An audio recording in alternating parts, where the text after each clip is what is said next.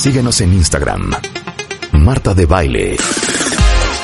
No te pierdas lo mejor de Marta de Baile, dentro y fuera de la cabina. Marta de Baile 2022. Estamos de regreso. Y estamos donde estés. O sea, no eres tenista, eres golfista, no porque seas una golfa, sino porque, aparte, ser golfa es como tan ochentero, ¿estás de acuerdo? Es golfista porque gusta del deporte, ¿qué tal? Gusta del deporte, del golf. O sea, neta, Geo, ¿juegas golf? ¿Cuántas veces a la semana?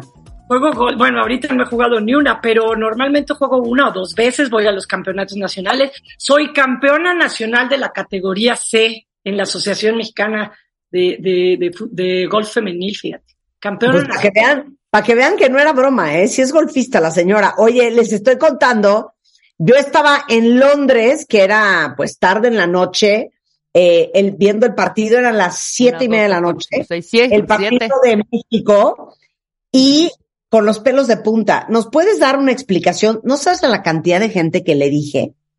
Tu explicación. A ver, el fútbol es de meter goles. Punto. Claro. México no mete goles. México no mete goles, o sea, México no ha metido ni un gol, ¿verdad? Ni un solo gol. Por primera vez en la historia de las selecciones mundiales, Marta. Hombre, Rebeca, déjame hablar con Georgina. A ver, Georgina, di. Por primera vez desde 1962 que se hizo el Mundial en Chile, en los primeros dos partidos México no metió ni un solo gol.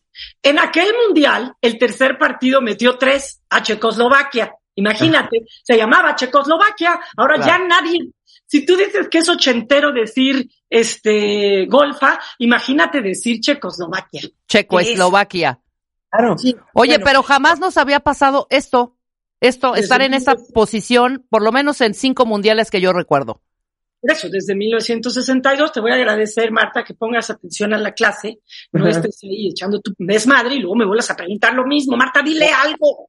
No, estoy poniendo mucha atención. Rebeca, okay. Lo acaba de decir. En realidad, o sea, si tú le explicas a alguien, yo insisto, si bajas y encuentras un marciano y te dice, oye, desde arriba vimos una cantidad de cosas raras, como unos tapetes verdes enormes, como la gente gritando, sí, son los estadios de fútbol. ¿Y qué rayos es el fútbol? El deporte más popular. ¿Y de qué se trata? De meter la pelota a la portería. Nadie empieza a dar una definición de, no, tienes que poner una línea de 5 con 2 carrileros, con interiores que se muevan, la media punta, el pivote, y todo este lenguaje de los futbolistas causa que nos tienen harta, es meter goles. Y México no mete goles, Es tristísimo. Está muy cañón. ¿Qué va a pasar mañana? Pues yo sí creo que tenemos que blindar nuestro corazón. Hay que ver el partido, hay que emocionarnos, hay que seguir a la selección, pero va a estar dificilísimo. Va a estar muy difícil porque además Arabia Saudita es un equipo que se preparó para que no le metieran goles. Imagínate una combinación. El equipo que no mete goles contra el que se preparó para no meter gol, para que no le metan goles. Entonces, tiene muy hecho un esquema para que no le suceda eso.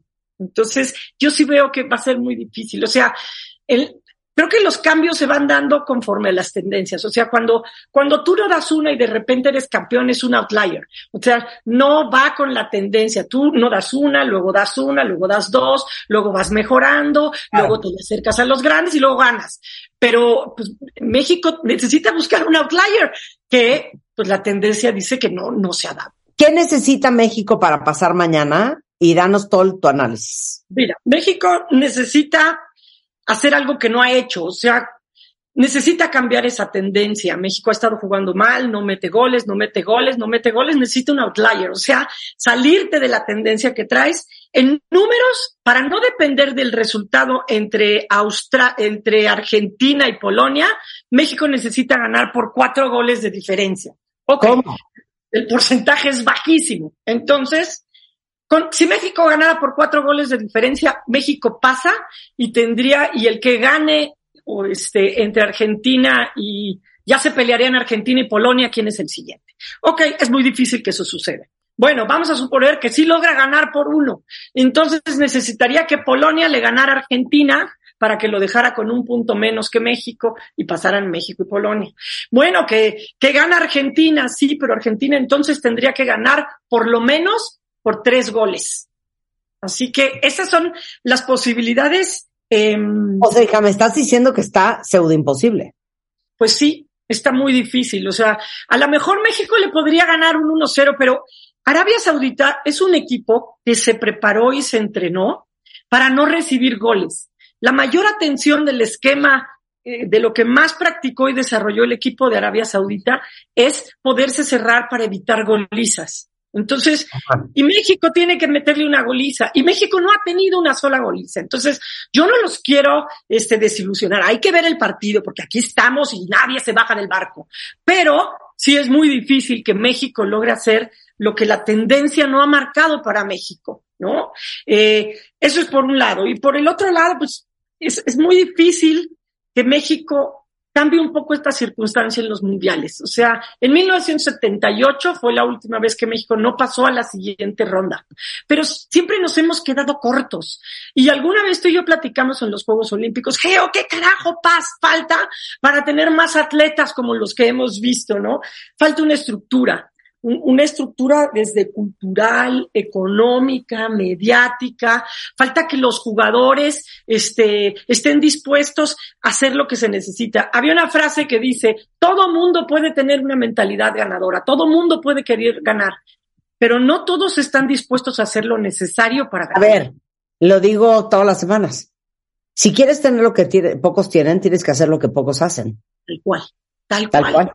Y eso quiere decir, ser más fuerte, ser más técnico. Mira, México es en esta liga se juega, haz de cuenta que, ¿te acuerdas de los discos de antes de 45 y 33? Bueno, sí, México juega a 33 revoluciones. Y el fútbol mundial se juega a 45. Se juega mucho más rápido. El balón va muy rápido y los países que hacen la diferencia son rápidos, son técnicos y son definitivos. Y nosotros jugamos a otra velocidad. Muy bien. Bueno, ¿algo más que quieras agregar? Nada, prendan una veladora y pónganse su playera. No, póngansela ustedes y no la anden cambiando para que luego no aparezca en el suelo y todos estén ardidos, como el Canelo. Exacto. Te queremos, Geo, te queremos. La pueden seguir en redes sociales. En Instagram es Geo González T. En Twitter, Geo-González. Geo-González. Te queremos, Geo, te queremos. Un beso, Geo. Y Dios nos ilumine mañana. ¿Olvidaste tu ID de cuentaviente? Recupéralo. Oh, yeah. En martadebaile.com. Y participa en todas nuestras alegrías. Marta de Baile 2022. Estamos de regreso. Y estamos donde estés.